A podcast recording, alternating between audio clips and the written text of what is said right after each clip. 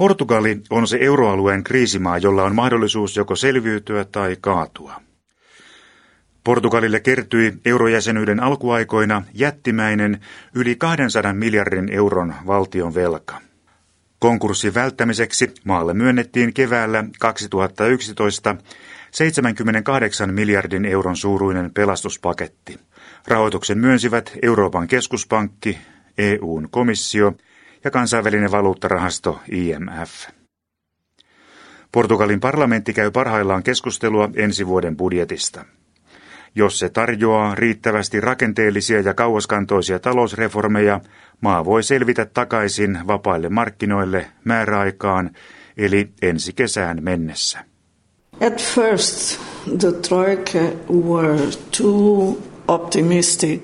Aluksi Troikka oli optimistinen talouden uudistusohjelman suhteen. Troikan hyväksymät toimet keskittyivät yksinomaan budjettileikkauksiin, kulujen karsimiseen ja verojen korotuksiin. Näin sanoo Portugalin talouden Grand Old Lady Teodora Cardoso. Hän on toiminut ekonomistina Portugalin keskuspankissa, johtanut sen tutkimusosastoa sekä istunut keskuspankin johtokunnassa. Cardoso on toiminut keskeisissä portugalilaisissa ja eurooppalaisissa talouden instituutioissa. Tällä haavaa hän johtaa Portugalin riippumatonta talouden tarkastusvirastoa. Cardoso kritisoi jo pelastusohjelman alkutaivalta. On silkkaa harhaa luulla, että leikkaamalla budjettivajeet ratkaistaisiin samalla tulevaisuuden ongelmat. Näinhän ei ole käynyt. Ensinnäkin julkisten menojen leikkaus ei ensi alkuun ollut se päällimmäinen keino. Alkajaisiksi nostettiin vain veroja, jotka olivat korkealla jo ennestään.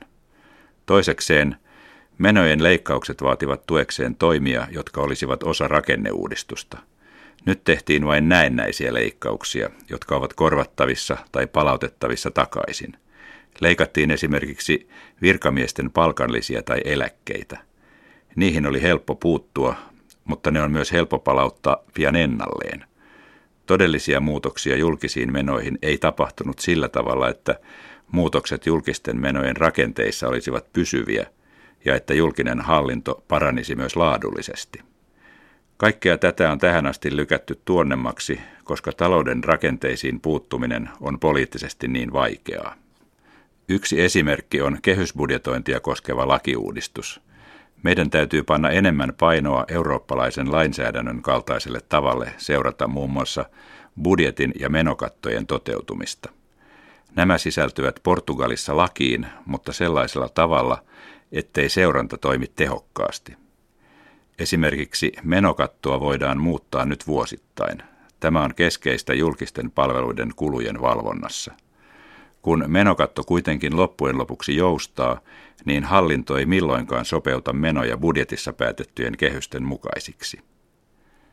Juuri nämä uudistukset ovat poliittisesti vaikeita, mutta Troikka meni ikään kuin mukaan tähän leikkiin. Niin kauan kuin veroja korotettiin ja joidenkin hallinnon alojen menoja leikattiin, niin uudistukset näyttivät toimivilta.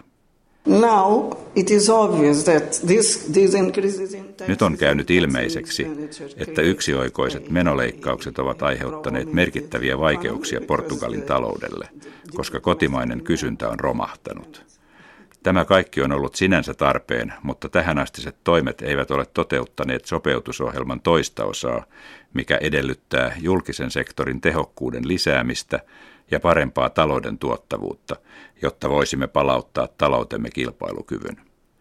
Aikaisemmin Portugalin kilpailukyky perustui esimerkiksi kenkä- ja tekstiiliteollisuuden matalapalkkasektoriin. Nykyoloissa joudumme kuitenkin kilpailemaan muun muassa Kiinan ja Intian kaltaisten maiden vieläkin alempien palkkojen kanssa. Ja siinä kisassa emme voi selvitä voittajina. Tämä on tosiasia, joka täytyy vain hyväksyä. Meillä on nyt pysyvä budjettivaje, koska talous putosi taantumaan. Samalla romahtivat myös verotuotot, emmekä me toteuttaneet tarvittavia rakenneuudistuksia Portugalin julkisessa hallinnossa. Portugalin ensi vuoden budjetti on ratkaisevassa asemassa. Valtion menojen leikkaustarve vuosille 2013 ja 2014 on 4,7 miljardia euroa. Siitä valtaosa, miltei neljä miljardia, on jäänyt toteutettavaksi ensi budjettikaudelle. Tässä on syy, miksi viimeaikaiset uutiskuvat Portugalista kertovat kansalaisten protestista kadulla. Portugalissa ei apupaketin rahoittajien valvontaryhmän, niin sanotun Troikan työhön, ole suhtauduttu aivan yhtä avoimen vihamielisesti kuin esimerkiksi Kreikassa. Mutta tietääkö Troikka todella mitä se tekee? Edustaako se sitä syvintä viisautta, millä velkainen maa saatetaan takaisin terveen talouden raiteille? Not entirely. They are, they are not Portuguese. They, ei, ei oikeastaan. He eivät ole portugalilaisia. He ymmärtävät kyllä makroekonomiaa ja että julkista velkaa täytyy kontrolloida, että täytyy vähentää budjettivajetta ja että palkkojen täytyy tulla kaikilla aloilla kilpailukykyisemmiksi. Mutta miten tämä kaikki tehdään, sitä he eivät käsitä vähääkään, eikä se ole heidän roolinsakaan. Se on meidän tehtävämme – ja siksi meidän täytyy itse käsittää, että se kaikki, mikä tässä maassa on saatava aikaan, ei tapahdu vain siitä syystä, että saadaan lisää rahoitusta Troikan kautta. Nyt on kyse siitä, että muutamme asioita niin, että ansaitsemme sen rahoituksen ja että käytämme sitä oikein. Yksi ongelma tämän Troikan kanssa on, että he ovat ulkomaalaisia. Minä kyllä ymmärrän heitä, hehän eivät ole täältä – he tulevat käymään joka kolmas kuukausi ja keskustelevat minun kaltaisteni henkilöiden kanssa. Onneksi minä en yritä tyrkyttää heille mitään. Mutta he eivät kuitenkaan tunne koko juttua, mitä Portugalissa on menossa. Ja siksi sanon, että meidän täytyy itsemme ratkaista kriisi ja sen ongelmat. Emme tee sitä troikkaa varten. Troikka saa luvan olla avuksi. Rahoitustahan tähän maahan on haalittu jo liikaakin – Siis siinä mielessä, että meillä on liiaksi velkaa. Meidän täytyy vain nähdä, miten ratkaista nämä ongelmamme ja selviytyä ulos tästä ahdingosta. Pääongelma Troikan kanssa oli, että he luulivat ongelmien ratkeavan nopeasti, parissa vuodessa. Ihan sama ongelma kuin Kreikassakin. Kyse on todellakin rakenteisiin pureutuvista muutoksista, joita ei saa valmiiksi ihan hetkessä. Millä tavalla Portugali tulee nousemaan tästä kriisistä? Verrattuna vaikkapa Suomen syvään taantumaan 1990-luvulla on Portugalilla etunaan verrattain terveet pankit, jotka eivät ole samaan aikaan muun talouden romahduksen kanssa menossa konkurssiin. Pankit ovat terveessä kunnossa ja varmasti varovaisempia kuin ennen kriisiä. Ne kyllä tarvitsevat uutta rahoitusta, se on selvää. Nyt terveet pankit eivät kuitenkaan auta sellaisessa tilanteessa, missä rahoitusta ei voi laittaa ongelmanratkaisun kärkeen. Siinä vaiheessa, kun otetaan uutta rahoitusta, meidän täytyy ensin tietää, mitä me sillä teemme – ja sitä ennen meidän täytyy jotenkin sopia kiistamme muun muassa Portugalin perustuslakituomioistuimen kanssa. Portugalissa poliittisesti nimitetty perustuslakituomioistuin on moneen kertaan kampittanut hallituksen reformipäätökset. Tuomioistuimen 13 tuomarista 10 on suoraan maan parlamentin nimittämiä. Osa nyt istuvista tuomareista nimitettiin aikana, jolloin kaksi maan suurinta puoluetta – Sosiaalidemokraattinen puolue ja sosialistinen puolue istuivat samassa hallituksessa. Nyt sosiaaliset ovat oppositiossa. Marssijärjestys menee siis tällä tavalla, että ensin on oltava konkreettinen suunnitelma uusista talouden tavoitteista, sen jälkeen hankitaan siihen tarkoitettu rahoitus. Voisimme esimerkiksi houkutella enemmän ulkomaisia investointeja. Ne kiihdyttävät parhaiten talouden toipumista ja kasvua ja vähentävät tarvetta ottaa omia lainoja. Ilman ulkomaisia investointeja Portugalin talouden toipuminen tulee viemään tuntuvasti kauemmin. Teodora Cardoso on nainen, jolla on laaja kokemus Portugalin taloudesta ja koko eurokriisistä. Mitä Cardoso tekisi toisin, jos eurojärjestelmää pantaisiin tässä vaiheessa vasta alulle? That's a, a difficult question.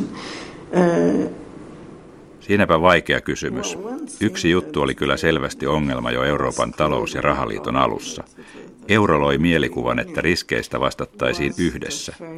Markkinat ovat opettaneet meille sittemmin rankalla tavalla, että jäsenmaat ovat tähän aivan liian erilaisia. Kasvu- ja vakaussopimuksen piti estää liika erilaistuminen, mutta sopimus ei koskaan toiminut. Euroalueella määritellään sääntöjä, jotka ovat samat jokaiselle maalle, ja säännöt, jotka sopivat Saksalle ja Suomelle, eivät olekaan hyviä Portugalille ja Kreikalle. Ja tässä on yksi minun pointeistani, joka koskee kehysbudjettilakien uudistamisen ja yhdistämisen tärkeyttä kaikissa euromaissa.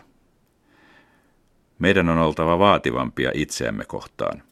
Portugalin lakien on oltava tarkempia kuin eurooppalaiset säännöt. Totta kai meidän täytyy noudattaa eurooppalaisia sääntöjä, sitä en kyseenalaista vähääkään.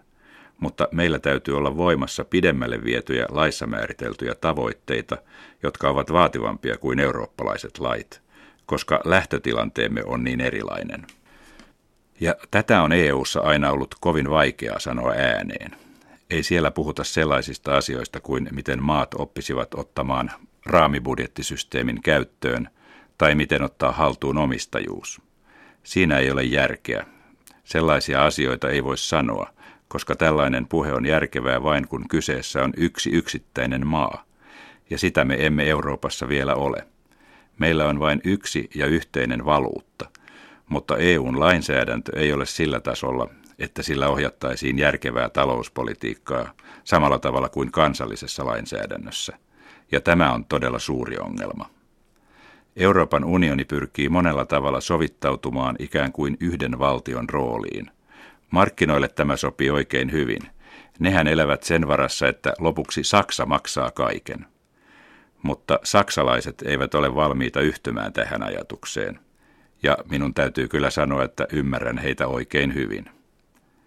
Emun alkuaikoina oli kova poliittinen paine saada luotua mahdollisimman laaja rahaliitto. Lähes kaikki jäseniksi pyrkivät maat käyttivät hiukan vippaskonsteja täyttääkseen emun lähestymiskriteerit. Saksakin myi kultavarantoaan saadakseen budjettivajeen näyttämään pienemmältä. Kreikka suorastaan väärensi tilastoja. Eurostat had a big responsibility in some of the problems that we now have. EUn tilastoviranomainen Eurostat on suuressa vastuussa niistä ongelmista, joista nyt kärsimme.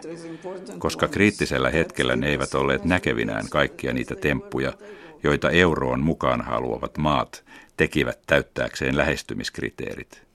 Ja miksi ne eivät olleet näkevinään kaikkea filunkia? Koska oli monia maita, joukossa hyvinkin tärkeitä, jotka tekivät ihan samaa kuin mekin silloin, kun niiden taloudet eivät sovinnalla istuneet emun sääntöihin. Nyt Eurostatissa ollaan paljon vastuullisempia ja ne yrittävät korjata tilastot kohdalleen. Ongelma on siinä, että tilastojen korjailu jälkikäteen on johtanut kriisin pahenemiseen entisestään. Kun eurooppalaiset poliitikot tajusivat, että tässä oli suuri poliittinen päätös, joka heidän vain täytyy runnoa läpi saadakseen euroalueen toimimaan – niin poliitikot jatkoivat silmänkääntötemppujaan, koska sillä pidettiin sekä komissio että markkinat tyytyväisinä. Pelkästään Portugalin julkisen velan korot syövät vuosittain 4,5 prosenttia maan bruttokansantuotteesta. Kysyn Teodora Cardosolta, miten kauan eurokriisiä vielä kestää.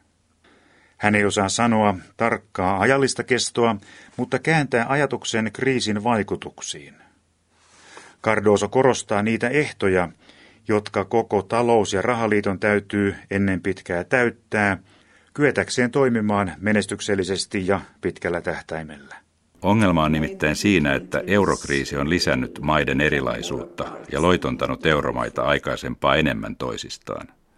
Vaikka energiapolitiikalla ei sinänsä ole mitään tekemistä euron kanssa, niin energia on silti hyvin olennainen kysymys Euroopalle ja energian alalla jokainen maa vetää edelleen ihan omaa linjaansa ja unohtaa ne muut. Tällä alueella EU ja yhteisvaluutta voisivat ottaa paljon suuremman roolin. Energiahuolto on alue, missä täytyy tehdä äärimmäisen tärkeitä strategisia ratkaisuja –